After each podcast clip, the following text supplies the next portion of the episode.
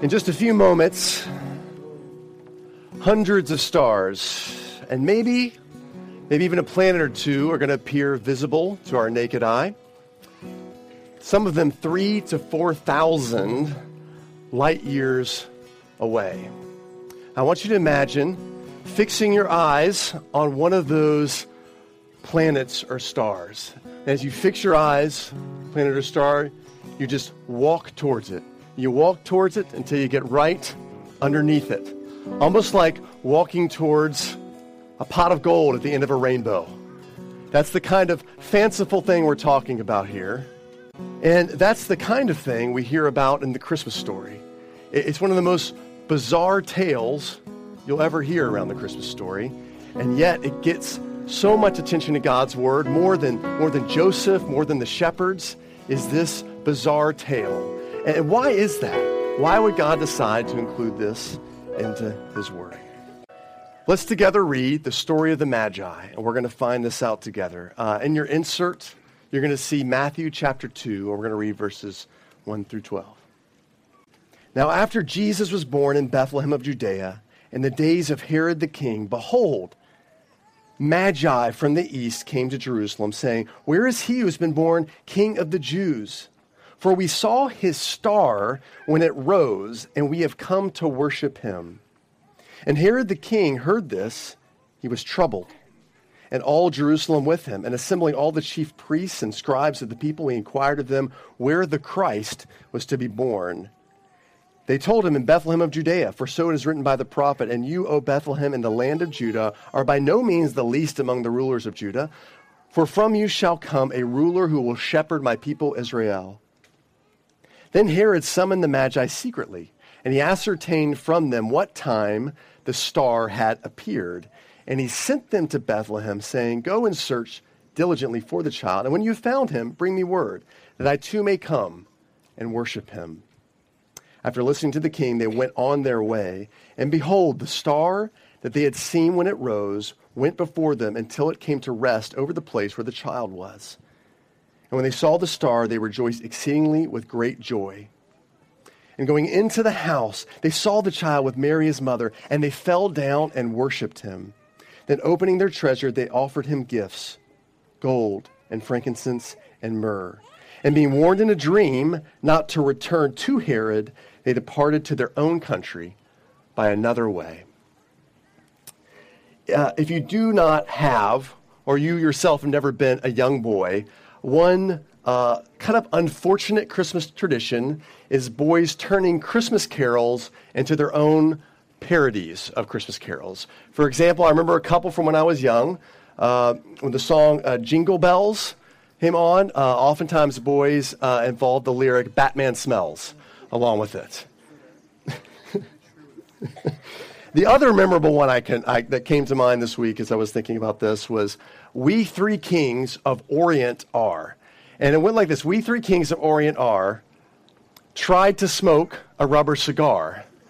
It was loaded and exploded. Boom! And then we two kings of Orient are tried to smoke. It was loaded and exploded. Boom. And then me one king of Orient are tried to smoke a rubber cigar. It was loaded and exploded. Boom. Silent night. Holy." That was the joke. And I'm telling you this, not just to be funny, but this silly parody is no less false than the song it was trying to parody. "We Three Kings of Orient Are" begins this beautiful Christmas carol, and yet so much of that is not true. It's silly in and of itself. For number one, we have no idea how many of these Magi there were. Look at our text again.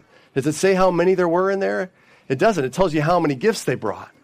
But we have no idea how many came with these categories of gifts. These gifts were likely given by patrons or sponsors who, like the Magi, were curious, intellectually curious about what they might find if they followed this star. Number two, they are not kings. These are not kings that we find. These are Magi.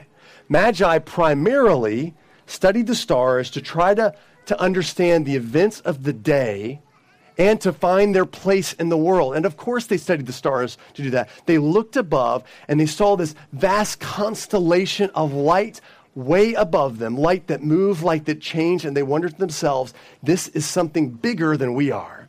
And so they studied it to find out who they were and the histories of the day. And this was before telescopic lenses, certainly before space travel, but they noticed changes in the sky, sometimes spectacular changes. And they thought it might mean something. For example, in 44 BC, when Julius Caesar was assassinated, you might remember that, Et tu, Brute? Well, right after that, we know that this supernova exploded in the skies at the burial of Julius Caesar's. And astrologists looked at this and they thought, wait a minute, this must mean something. A king has died. A king has been buried. Something is going on here. Someone's trying to tell us something. So astrology was considered a scientific field reserved for the intellectually curious. Was there magic involved? Was there a little religion involved? Of course, it was the first century. That's what was happening. But today, it'd be like doubling in physics and philosophy. And if you were that kind of person, this is what you would do. You would become a Magi. You would track changes in the sky whilst reading histories and trying to figure out what was going on and being skilled to debate. What can we figure out from all this? What can we figure about life, about history, about our purpose? That's what Magi did. And to give you an idea of how well-read these men are, they clearly, for example, in our situation, learned a little Hebrew to examine the Old Testament and other Jewish writings to be able to say, as it says here in verse 2, where is he who has been born king of the Jews? For we saw his star when it rose. So these are non-Jews who've studied enough to know, we saw this star, it's his star, we're coming to see it. We come to see he who was born king of the Jews. And number three, what we know is that these men are almost certainly not, or probably not, from the Orient, Persia specifically.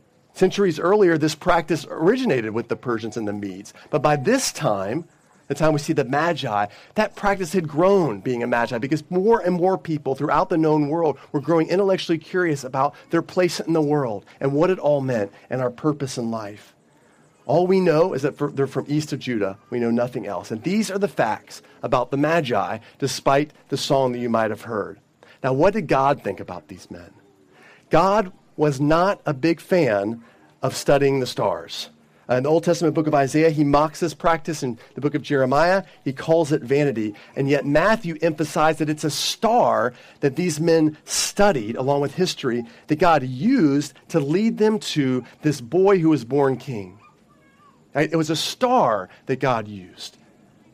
Right? He emphasizes this over and over. His star in verse 2, the star in verse 9. And again, when they saw the star, sure enough, we know that around the time that Jesus was born, there was this odd conjunction that happened between Jupiter and Saturn. They came together to make this great light. And it was this kind of conjunction over which astrologers went crazy. They went nuts. Like, this is amazing. The kind of crazy we went over. Remember when the eclipse recently happened? And some of us, maybe even you went and you traveled somewhere to see the eclipse. You knew people who went there. We all freaked out because we wanted to get the kind of glasses to make sure we didn't go blind when we saw the eclipse, and everyone was talking about it. That's the kind of buzz around this conjunction around the time Jesus was born. And so we know about this famous planetary conjunction. We know of God's dislike, though, of these things, of studying the stars. So why does he use it? Why does he use to lead these men to this boy born king, this baby born king? Why does God use an astrological phenomenon over the city of Bethlehem to lead them? There's got to be a reason, because Matthew makes such a big deal about it. And here's the reason, I believe, that God, and he does this throughout the Bible, and he does this through Jesus, God speaks to us through language that we can hear. He speaks to us through language we can hear. And that might sound a little different for every person. These foreign men were men of scientific and intellectual curiosity. So God speaks to them in a way that they can hear. He speaks to them in a way that they may not be able to hear about Jesus otherwise. Last Christmas, we looked at the shepherds who were despised for what they did. For their profession, they were shamed and mistreated. So God sends to them a royal invitation about the birth of Jesus with an angelic soundtrack in the background and an angel to deliver it to them, to immediately honor these shepherds and say, you are worth it. You are worth hearing about this invitation about the King of Kings. and they could hear that, and they felt honored by it. Maybe God speaks to you through language of a creation and nature as you consider the glorious sky above us and the sea below us. Maybe God speaks to you through the language of music, a lyric you never considered before that hits you tonight, or a song that gets down deep to your emotions to the point where it gets through to your heart. Maybe God even speaks to you through this Christmas message tonight. And you may think that Jesus, and Christmas in particular, is only for the desperate, the weak, the downtrodden, and it absolutely is. But it's also for the genuinely curious. That's what we see in the Magi, that God speaks to the genuinely curious, for those who thirst for answers to the biggest questions of life. In 1990, the United States National Institute of Health started something called the Human Genome Project. It took 13 years to complete. It was led by a world-renowned geneticist named Francis Collins. He and his team of thousands of scientists mapped the 22,000 protein-coding genes that make up a human genome, or DNA. 13 years it took. During the most ambitious biology project, you think your science projects were hard, during the most ambitious biology project ever known to man, and with a mind open, wide open to discovery, Collins never saw it coming. He never expected it. He never had any reference point for spirituality or religion or anything like that. But as he studied the complexity and order of the human body, he was led to ask himself, what or who is behind all this intricacy and order?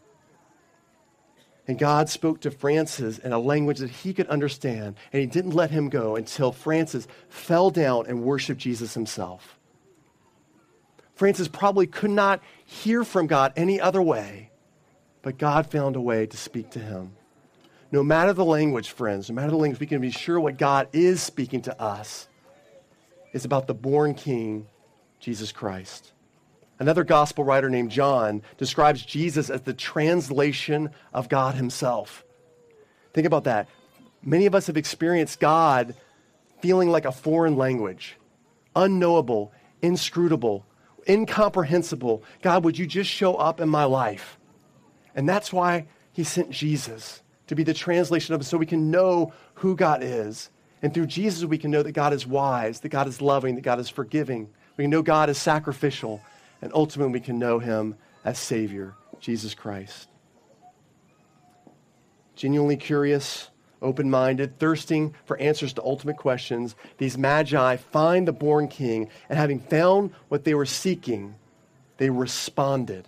They actually responded. They fell down and worshiped him. Friends, I believe God is speaking to us tonight.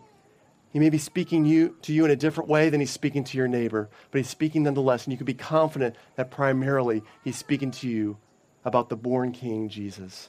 How will you respond? Will you? Will you fall down and worship him also? Let's pray.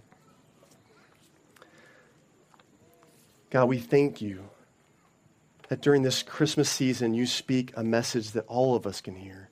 Some of us need to hear a message for the downtrodden and the weak and the vulnerable. Some of us come tonight asking the big questions, the ultimate questions. And what an encouragement it is, God, to know that around the Christmas story, around the born King, you spoke to those hearts and those minds too. Thank you, God, for speaking to us in a language we can hear, ultimately through the person of Jesus Christ, our Savior. It's in his name we pray. Amen.